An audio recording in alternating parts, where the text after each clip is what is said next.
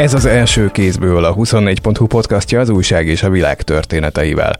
Bírósági szakaszba lépett a lapunk által is szorgosan végigkövetett végrehajtói botrány, először ennek meséljük el első fordulatait. Azt gondolom, hogy ha a végrehajtók is, meg a végrehajtói kar volt hivatalvezetője beismerést tesz, onnan már meglehetősen nehéz volna szerintem kihozni, hogy ártatlan esetleg a végrehajtói karnak az elnöke. Tehát, hogy mondani szokás, innen szép nyerni. Én a nyomozati anyagban is olvastam arra vonatkozóan tanúvallomásokat, hogy ezek közül a végrehajtók közül több is volt olyan, aki úgy került egy iroda élére, hogy gyakorlatilag nem sok fogalma volt arról, hogy itt mit kellene csinálni. Legalábbis nem, nem azt mondom, hogy mindegyik, de volt köztük olyan, akár több is, akik csak névvel kellettek Sadül Györgynek, hogy az ő nevükön fusson egy végrehajtói praxis. Az ő emberei az operatív dolgokat elirányították, és az osztalékból pedig részben vagy egészben ugye Sadül György részesíthetett. És aztán valóban különösen első kézből folytatjuk. A bíróság kiáratánál hívtuk fel ma azaz csütörtök délután munkatársunkat, aki, aki elmeséli, milyen volt ma szöveges szerepben is hallani a darab két főszereplőjét, Sadül Györgyöt és Völner Pált. Ami még érdekes abban, hogy mi a védekezése Völner Pálnak, illetve az ügyvédjének az érdekes, hogy meg szeretnék hallgatni a bíróság előtt Varga Judit igazságminisztert is, hiszen ugye ő volt a felettese Völner Pálnak, és Völner Pál ügyvédje egy olyan SMS-t is felolvasott, ami Völner Pál és Varga Judit között zajlott, és amelyben arról egyeztetnek, hogy a végrehajtó ügyeket mikor és hogyan fogják megbeszélni. Én Pál Zsombor vagyok, ezúttal is én kérdezek.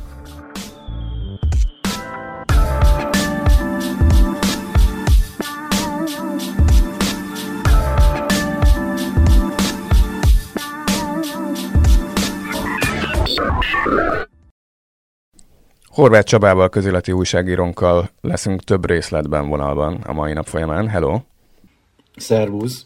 Akinek a neve a podcast hallgatói, meg az újság olvasói számára is. Többek között onnan lehet ismerős, hogy amikor a Völner Sadul ügy a végrehajtói botrány újabb és újabb részleteit tártuk az olvasók, hallgatók elé, akkor ezeket Csabi jegyezte, illetve ebben a podcastban is mesélt már a szövevényes ügynek különböző fejezeteiről, és ugye bírósági szakba került az ügy, ami nem csak abból a szempontból érdekes, hogy ez a gazdagon dokumentált esetsorozat milyen eredménnyel végződik, de talán még akár nagyobb tanulságokat is szolgáltat majd arról, hogy hogyan működik Magyarország, amivel nem a saját prekoncepcióimat akarom a hallgatókra ráerőltetni, hanem átvezetnék oda, hogy a gazdag nyomozati irathoz képest milyen vádirattal indult meg ez a bírósági eljárás. Valóban elindult keddi napon Pontosabban nem. Múlt pénteken elkezdődött ez a tárgyalás, illetve annak is az előkészítő ülése. Ez egy négy napos előkészítő ülés, amelynek az a lényege, hogy a különböző vádlottaknak előzetesen lehetőségük van arra, hogy az ügyészség által a terhükre rót bűncselekményeket adott esetben beismerjék, és ezért elfogadják azt a büntetési tételt, amit az ügyészség ilyenkor indítványoz nekik. Ez annyiban fontos, hogy ha ezt elfogadják, ennél súlyosabb büntetést nem kaphatnak ők. Rátérve a kérdésedre, a vádirat mindössze 72 oldalra sikerült, ami meglehetősen szűk ahhoz képest, hogy több mint 1700 oldalnyi nyomozati anyag volt. Nem is a rövidsége az érdekes a vádiratnak, inkább az, hogy egy sor olyan ügy marad ki belőle, egy sor olyan cselekmény, ami mindenféleképpen érdekes, és adott esetben ott lehetne a helye a vádiratban, de valami oknál fogva ezt a, az ügyészség nem találta annyira komolynak, hogy a vádiratba illesz Például? Ha a legfontosabbat emelném ki, akkor mindenféleképpen Rogán Antal kabinet főnökének ügyét hoznám ide. Ő többször is névvel szerepel a nyomozati anyagokban, az már korábban kiderült, hogy az ügyészség arra vonatkozóan talált a nyomozás során információkat, hogy Sadül György a végrehajtói kar elnökeként segített Nagy Ádámnak abban, hogy a jogi vizsgáit abszolválhassa.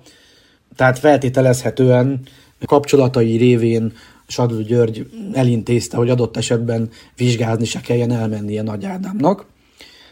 Ezt feltételes módban írta ugyan az ügyészség, de hát azért mindenféleképpen megérte volna azt hiszem kihallgatni erről Nagy Ádámot is. Na most, hogy ez megtörtént, azt egyébként nem tudjuk, feltehetően egyébként nem, mert a nyomozatiratban nincsen erről szó, és az ügyészség sem válaszol az irányú kérdésünkre, hogy kihallgatták-e. Illetve egy másik ö, tekintetben is előkerül az ő neve, egészen pontosan Sadul Györgynek a sofőrje, titkára, bizalmasa, legalább egy alkalommal egy autót vitt az ő lakhelyére, címére, ö, ahol, nyilván nem a lakcímére, hanem ahol lakik, ö, és ö, ez beleírta a napló jegyzeteibe is. Tehát ö, az ő neve ott azért beazonosítható módon előkerül, más esetben is van szó Nagy Ádámról, egy másik autó leszállításánál is szóba kerül az ő neve, itt ugyan nem beazonosíthatóan, de ez esetben egy Mini Cooper kabriót visznek egy Nagy Ádám nevű személynek, aminek a kesztyű tartójában egyébként még ö, kicsit több mint egy millió forintot is elhelyeznek. Legalábbis a napló bejegyzések szerint. Na most erre, hogy ez milyen pénz volt, milyen autó volt, egyáltalán milyen ügylet volt ez az egész, és milyen kapcsolat volt Rogán Antal kabinetfőnöke és Sadul György között, ez nem derült ki, ez hiányzik a vádiratból egy az egyben, és arra vonatkozóan sincs semmi nyom, hogy kihallgatták volna a Nagy Ádámot ezekről az ügyekről. Csak lábjegyzetként említem, de az egész ügysorozatnak az egyik kedvenc része az a Nagy Ádám feltételezett Pécsi vizsgájához kötődik, ahol Sadol György úgy fogalmaz, hogy Nagy Ádám, ha akart volna, se tudott volna megjelenni a szóbeli vizsgán, hiszen azon a hétvégén a Fidesznek frakció hétvégéje volt. Tehát a Sadoli feltételezés, hogy de hát nem is akart megjelenni, ez egy gyönyörű csepp ebben a gazdag tengerben. Igen, és azért itt, itt hozzátenném ehhez, hogy nem az egyetlen gyanús vizsgáztatási ügy Nagy Ádámé itt a nyomozati anyagban. Volt róla szó a kettejük beszélgetése során, hogy Völner pár Lokonának is segített valamilyen féle fajta vizsgát abszolválni Sadul György, és ezen kívül végrehajtó jelöltek más személyek is voltak, akik ügyében elméletileg közben járt a végrehajtók elnöke, de erről ugye egyáltalán semmilyen szó nem esik. Mi az, ami benne maradt a vádiratban? Hányan vannak a vádlottak? Ki az első, másod, harmad rendője? Összesen 22 vádlott van, ezek közül nyilvánvalóan Sadul György, Völner Pál a két legérdekesebb, illetve az ő kettejük kapcsolata. Hét vádpontot érint egyébként a vádirat. Ebből a, az első vádpont az, ami tulajdonképpen az ügynek a lényege, hogy a kettőjük közötti korrupciós kapcsolat az pontosan milyen körülmények között zajlott le. A vád szerint Sadul György ugye 83 millió forintnyi kenőpénzt fizetett ki Völner Pál igazságügyi államtitkár részére, hogy elérje többek között azt, hogy azokat a végrehajtó jelölteket nevezzék ki végrehajtónak, akiket Sadul kívánt. Sadul részére azért volt fontos, mert az általa kívánt végrehajtók aztán később tőle fizetést kaptak ugyan, havi fizetést kaptak, de az irodájuk, a végrehajtói irodájuk osztalékát, azt viszont készpénzben visszaadták Sadulnak a vád szerint. Ez 924 millió forint az ügyészség szerint. Tehát ez a legfontosabb vádpont, az az, az első vádpont. Most már túl vagyunk néhány tárgyalási napon, az előkészítő ülésen 18 vádlottat hallgatott meg eddig a bíróság, és tizenbe ismerték a bűnösségüket, köztük hat önálló bírósági végrehajtó is, illetve aki még kulcs szereplő ebben a történetben, az a végrehajtói karnak a volt hivatalvezetője. Ő abban segített Sadülnek a vád szerint, hogy azokat a végrehajtó jelölti pályázatokat, amelyeket Zsadul szerette volna, hogy a mögöttük lévő végrehajtó jelölteket kinevezzék, azokat felülpontozta és felterjesztette az igazságügyi minisztériumba kinevezésre. Ő szintén beismerte a bűnösségét, tehát azt gondolom, hogy ha a végrehajtók is, meg a végrehajtói kar volt hivatalvezetője beismerést tesz, onnan már meglehetősen nehéz volna szerintem kihozni, hogy ártatlan esetleg a végrehajtói karnak az elnöke. Tehát, hogy mondani szokás, innen szép nyerni. Milyen büntetésekbe és mennyire éles vagy felfüggesztett büntetésekbe mentek bele azok a tizek? Ez egy fontos pont, azért az az ügyészségi taktikának a része feltehetően, hogy ezek a úgynevezett kis halak, akik nem a fővádlottjai az ügynek, azok azért alapvetően beismerés esetén alacsonyabb büntetést tétel van nekik indítványozva, mondhatni meglehetősen olcsón megúszszák, ha beismerik a bűnösségüket. Ez így is történt.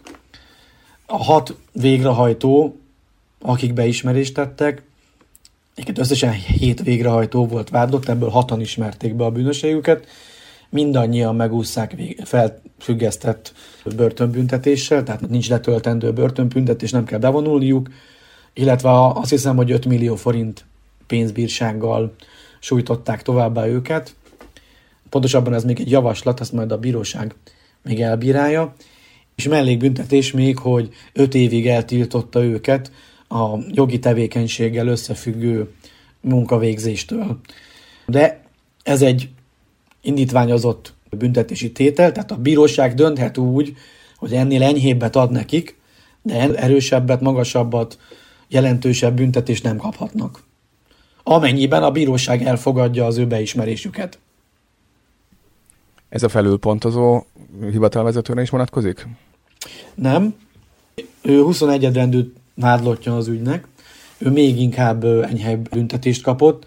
Neki még csak felfüggesztett börtönbüntetés sem indítványoztak. Neki mindössze azt hiszem 3 millió forint pénzbüntetés az, amit ki kell fizetnie. Tehát ő az, aki a legkönnyebb büntetéssel úszza meg ezt az ügyet. Igen, se Prius, se foglalkozástól való eltiltás, ez egy elég nagy vonalú ajánlat. Tekintettel arra, hogy mennyire fontos rendszernek, mennyire fontos félreolajozója volt. Igen, és azért az itt megjegyzendő, hogy hát nyilvánvalóan amennyiben ezek az emberek elkövették ezeket a bűncselekményeket, amiket a terhükre rónak, hát tényleg ö, érdekes volna, hogyha valaki egy ilyen büntetésbe nem menne bele. Hiszen azért nagyon olcsón ússzák meg ezt az ügyet így. Rövid kanyar erejéig térjünk ki a hét végrehajtóból a hetedikre, aki azt mondta, hogy de hát nem is. Ő ugye azzal érvelt, hogy az ő kinevezése eleve Varga Judit előtti időkre datálódik, és ő volt az a emlékeim szerint, aki azt kérte, hogy hallgassák meg az ügyben Trócsányi László akkor égességügyi minisztert. Így van. Ő azt állítja, hogy ő kölcsönt adott, azt fizette vissza Sadul Györgynek, és erre vonatkozóan polgárjogi szerződés volt kettejük között érvényben. Egyébként elismert három pénzátadást, de azt mondja, hogy ez nem kenőpénz volt, hanem egy kölcsön visszafizetése. Erre vonatkozóan kért szembesítést, továbbá, hogy említetted is, a volt igazságügyi miniszter Trócsányi Lászlónak tanúkénti idézését kérte. Nem tudom őszintén szólva, hogy a volt miniszter mennyiben tudna neki bizonyítékot szolgáltatni a kinevezése körülményeire, de minden esetre ő nagyon magabiztosan állítja, hogy ő ártatlan, és hát magabiztosan áll az ügy elé. Apropó Trócsányi László és igazságügyi miniszterek, akár a vádiratban, akár az általad hallott tárgyalási órákban elhangzott már Varga Judit neve bármilyen kontextusban? Korábban nyomozás során a Völner Pál ügyvédje kezdeményezte a Varga Judit kihallgatását a nyomozás során. Úgy tudom, hogy erre nem került sor. A bíróságon, -e, illetve a vádiratban nyilván erre nem került még sor, tehát egyelőre senki nem indítványozta, hogy Varga Juditot hallgassák meg. Trócsányi László neve merült föl a bíróságon is. Mindig szerencsés, hogyha az ember szubjektív megfigyelésekre kérdez rá folyamatban levő bírósági ügyeknél.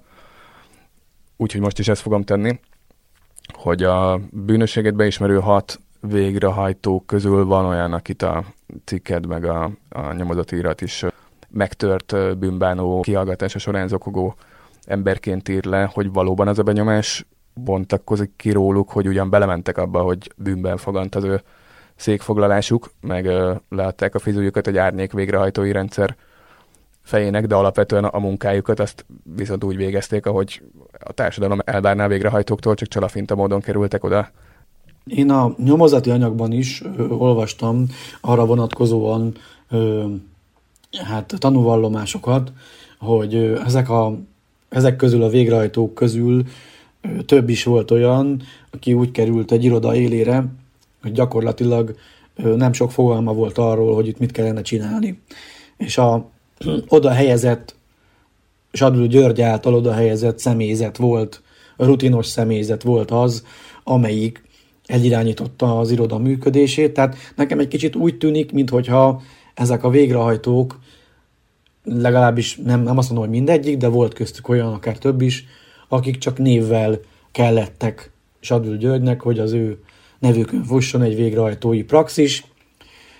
Az ő emberei az operatív dolgokat elirányították, és az osztalékból pedig részben vagy egészben ugye Sadül György részesülhetett. Tehát nyilvánvalóan jogász végzettségű emberekről van szó, de a végrehajtás ez egy speciális terület, és nekik egy részüknek nem nagyon sok közük volt ehhez a pályához.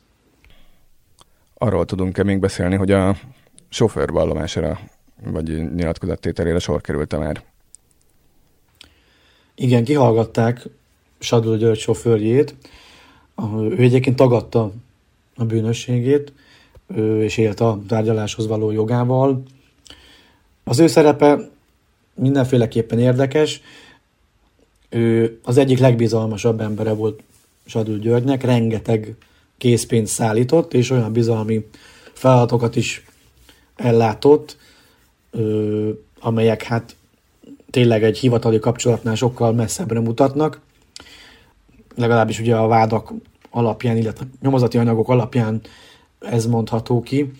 Ő nyilván egyrészt függ is, gondolom, Sadul Györgytől, másfelől azért neki már letöltendő büntetési tételt indítványozott a bíróság, tehát hogyha ő beismert volna, akkor neki azért két és fél évre börtönbe kéne mennie az indítvány szerint.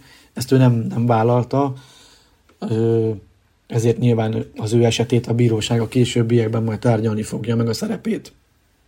És mindannak, mivel őt az ügyészség a vádiratban vádolja, mi a potenciális alsó-felső büntetési tételhatára?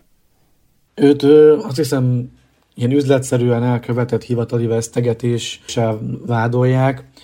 Most őszintén szóval nem néztem meg, hogy mi a maximum büntetési tétel, de az biztos, hogy ilyenkor, amikor az ügyészség az előkészítő ülésre beismerés esetére indítványt tesz, az alacsonyabb büntetési tétel, mint ami általában, mint ami maximálisan kiszabható. Tehát feltehetően, ha bűnösnek találják, akkor ennél magasabb büntetés letöltését kockáztatja. Szóval ő vagy egy nagyon rafinált pókerjátékos, vagy egy nagyon lojális. Igen, tehát ez, ez benne van. És akkor innentől fogva az előre rögzített részhez, amit szerdán vettünk fel Csabival képest, majd, hogy nem valós idejűvé kapcsoljuk ezt a podcastot, mert hogy csütörtökön fél ötkor beszélünk, pár órával azelőtt, hogy a podcast megjelenne, azután, hogy Csaba az egész napját a bíróságon volt szerencsés tölteni a négy mondhatni főszereplőjével az ügynek. Miket lát? Mai napon fennmaradó négy vádlottat hallgatták meg, köztük Völner Pált és Sadl Györgyöt. Utóbbi volt az első rendű vádlott, Völner Pál pedig a másodrendű vádlott, és hát az ő bűnösségükről érdeklődött a bíróság, de mind a négy vádlott köztük a politikus és a végrehajtói kar elnöke is tagadta bűnösségét. Azoknak, akik hmm akik követték a gyakorlatilag élő tudósításodat napközben, már látták, hogy ezt milyen alapos, vagy éppen kreatív módokon tették meg, eljárásoki kérdésektől kezdve mm, párhuzamos valóságértelmezések, vagy valóságfelvázolások egyaránt előfordultak. Kinek mi az érrendszere? Werner Pál esetében érdekes volt, hogy a védője azt szeretné kérni a bíróságtól, hogy azokat a lehallgatott telefonbeszélgetéseket és azokat a fontosnak mondható bizonyítékokat, amit a Nemzeti Védelmi Szolgálat összegyűjtött, ránézve terhelően, azokat a bíróság rekezte ki.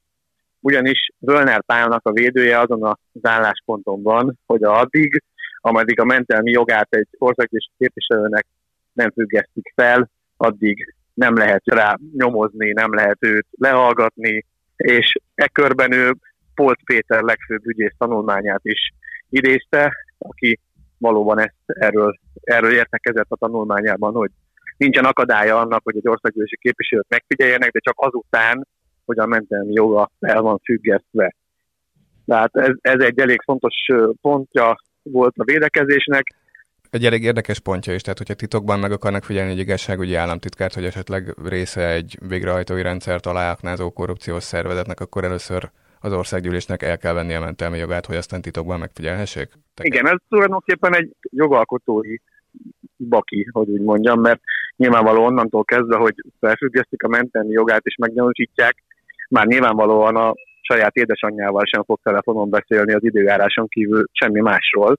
Tehát ha ez így is van valóban, akkor ez egy, ez egy jogi probléma. De egyebekben Völner Pál is dagadta a bűnösségét, azt állítja, hogy ő senkinek a megbízásából nem szekte meg a hivatali kötelezettségeit, nem alakított ki korrupciós kapcsolatot Sadló Györgyel, és egyébként nem kapott kenőpénzt sem részletekben Sadló Györgytől. Ami még érdekes abban, hogy mi a védekezése Völner Pálnak, illetve az ügyvédjének az érdekes, hogy meg szeretnék hallgatni a bíróság előtt Varga Judit igazságügyminisztert is, hiszen ugye ő volt a felettese Völner Pálnak, és e körben Pap Gábor ügyvéd, Völner Pál ügyvédje egy olyan SMS-t is felolvasott, ami Völner Pál és Varga Judit között zajlott, és amelyben arról egyeztetnek, hogy a végrehajtó ügyeket mikor és hogyan fogják megbeszélni. Emellett egyébként rengeteg volt államtitkár, volt minisztereket, számos volt kormánytagot szeretnének beidéztetni majd a tárgyalással. Azért elsősorban államtitkárokat, mielőtt nagyon véremes irányba indulnak Így van. hallgatói fantáziák. Sadül György egyébként szintén tagadott mindent. Ő azt állította, hogy sem, neki sem volt senkivel semmilyen korrupciós kapcsolata, és Nekem a kedvenc részem mindenképpen az volt, hogy valóban uh, találkozott, vagy adott tehát pénzt, mert nem vagyok biztos uh, VP, igen, VP igen. monogramú emberrel, de ez egy másik VP volt, és az, hogy így oda-vissza pénzezik a végrehajtói irodák hálózatával, az meg csak azért van, mert egy ilyen informális kölcsön szervezetet működtetett, ami ugyan rendkívül különös, de magában nem feltétlenül illegális. Igen, igen, és ő gyakorlatilag nagyon hosszan, gyakorlatilag oldalról oldalra ment végig a vádiraton, az egyes vádpontokat külön elemezte, ami rá vonatkozik. Hosszan elidőzött a különböző végrehajtókkal való kapcsolatán, akik ugye a vád szerint azért adták oda a végrehajtó irodájuk osztalékát részben vagy egészben, hogy megkapják a kinevezésüket, cserébe egyébként fizetést kaptak. Na most az, hogy Sadul György ezeket tagadta, és kölcsönöket emlegetett, meg egyéb gazdasági tevékenységet emlegetett, az azért pikáns, mert azért a hét meggyanúsított, illetve később megvádolt végrehajtóból hat beismerte a bűnösségét, tehát ugye itt tulajdonképpen hat embernek a szava áll szemben egy emberével szemben, tehát azért az nehéz volna mindenféleképpen felülbírálni, hogy mit mondanak. Ez egy olyan performance volt, ami részt vettél, amin a, mindenki kommenter nélkül hallgatja a felszólalókat? Tehát csak mindenki kirakta az asztalra, de a bíró például mindazt, amit te most nekem mondtál arról, hogy hatalman vannak vele szemben, még nem szembesítette ebbe Sarul Györgyet. Nem, nem, egyelőre a vádlottak most az előkészítő ülésen ugye vagy beismerhették a bűnösségüket, és akkor elfogadják azt maximális büntetésként, amit az ügyészség számokra indítványozott, vagy nyilvánvalóan tagadták a bűnösségüket, és éltek a tárgyaláshoz való jogukkal, ami egyébként májusban fog folytatódni, az május közepén kezdődik a rendes tárgyalása ennek az ügynek, és ott mindenki majd a bizonyítást lefolytathatja. E, most elsősorban elmondhatták a, a, a vádlottak, hogy mit gondolnak a vádról, amit a terhükre rónak, hogyan látják ők a, a vádat, illetve nyilván a, a védőik szóban előterjeszthették a, az esetleges bizonyítási indítványaikat, amiket aztán nyilván kiegészítenek és írásban is becsatolnak. Tehát az előkészítő ülés ez erről szólt most. És ez azt jelenti, hogy az nem is vallomás értékű, amit Sadöl György ma előadott, hanem a tárgyalási szakaszban, a rendes tárgyalási szakaszban elfelejtheti azt, hogy ők oda-vissza kölcsön adott pénzeket egymásnak az irodáiban, és mondhatja azt is, hogy csak időnként találkoztak barátilag, és mindig, amikor kinyújtotta a kezét, akkor beleesett az égből a pénz. É, hát mondhatjuk, de valójában azért ezeket a kommentárokat, illetve észrevételeket, amiket ma elmondott, a véleményét a vádiratról, ezt nyilvánvalóan jegyzőkönyvették. Azért, hogyha ez a védekezése, akkor nem hiszem, hogy ennek ellen tudna mondani, vagy ehhez képest tudna végrehajtani egy 180 fokos fordulatot. Persze, csak hogy ez ebben azt is jelenti, hogy az ő narratíváját igazából most már megismertük most, és hogy ez a narratíva tétetik majd próbára májusban, élesben. Igen, egyébként ő arra hivatkozik, azért sem követhette el ezeket a bűncselekményeket, illetve köztük azt, hogy a végrehajtókat az ő javaslatára, vagy az ő kívánalma szerint nevezzék ki, mert ő azt állítja, hogy neki semmilyen jogköre nem volt. A jogkörök annál a hivatal vezetőnél voltak, aki egyébként szintén beismerte a bűnösségét. Ő, ő szerinte minden kinevezés, illetve a végrehajtói pályázatoknak a fontozása ennél a hivatalvezetőnél volt, tehát minden nézve nem stimmel az, amit a vádiratban állítanak. Másfelől meg ugye azt mondja, hogy Völner Pálnak sem volt befolyása az igazságügyi minisztériumban az oda felterjesztett végrehajtói kinevezésekre, hanem az egy egészen másik államtitkár, Piszkeleti Mariannak a reszortja volt, akit viszont nem hallgattak meg ebben az ügyben sem tanúként, sem semmilyen formában sem. Tehát az ő védekezése az az, az hogy a ne körben legalábbis, hogy, hogy a jogkörök sem nála, sem Völner Pálnál nem voltak meg ahhoz, hogy ezeket a kinevezéseket elérjék. Milyen kellemetlen lesz az, ha kiderül, hogy csak véletlenül lettek végrehajtók az ő patronátja, és tök fölösleges vette el éveken át a pénzt. Már ha így volt. Azt mondták még Igen. a mai tárgyaláson az ügyvédek, ami azért különös részletnek tűnt, hogy a, még nem ismerték meg a teljes nyomozati anyagot, de már bírósági szakaszban van az ügy, ami valóban úgy hangzik, mint olyasmi, ami ellen joggal lehet panaszt tenni. Valóban így van? Igen, részben így van, tehát a, a problémát az okozza, hogy azt hiszem, hogy az ügyészség nem küldött meg még minden dokumentumot, illetve még a bűnjeleket ez idáig nem vette át. Arról az első tárgyaláson volt szó, hogy a fővárosi törvényszék bűnjelekkel foglalkozó osztálya leltározás miatt egyébként nem vette át ezeket a bűnjeleket, így nem is kaphatták meg a védők, és éppen ezért halasztották el egyébként az előkészítő ülés utolsó tárgyalási napját jövő hétfőről május 4-ére, hogy mindenki megismerhessen pontosan minden bűnjelet, minden bizonyítékot, minden nyomozati anyagot, és akkor utána a, tények pontos ismeretében lehessen dönteni azokról, akik beismerték a tettüket, és nyilván azokról is, akik nem ismerték be, és majd a tárgyaláson fognak részt venni. Akkor ezek szerint májusban találkozunk a folytatással. Jó pihenést addig. Legalábbis a mai napra. Köszönöm. És köszönöm nektek is, kedves hallgatók, ez volt az első kézből. A héten már kijött a Della, Kincses Gyula az orvosi kamara elnöke szerepel benne, és pénteken jön a háromharmad, pont az orosz-ukrán háború kitörésének évfordulóján, nem árulom el, miről lesz szó benne. Első kézből legközelebb jövő héten, Horváth Csaba mellett Pázsombort hallottátok.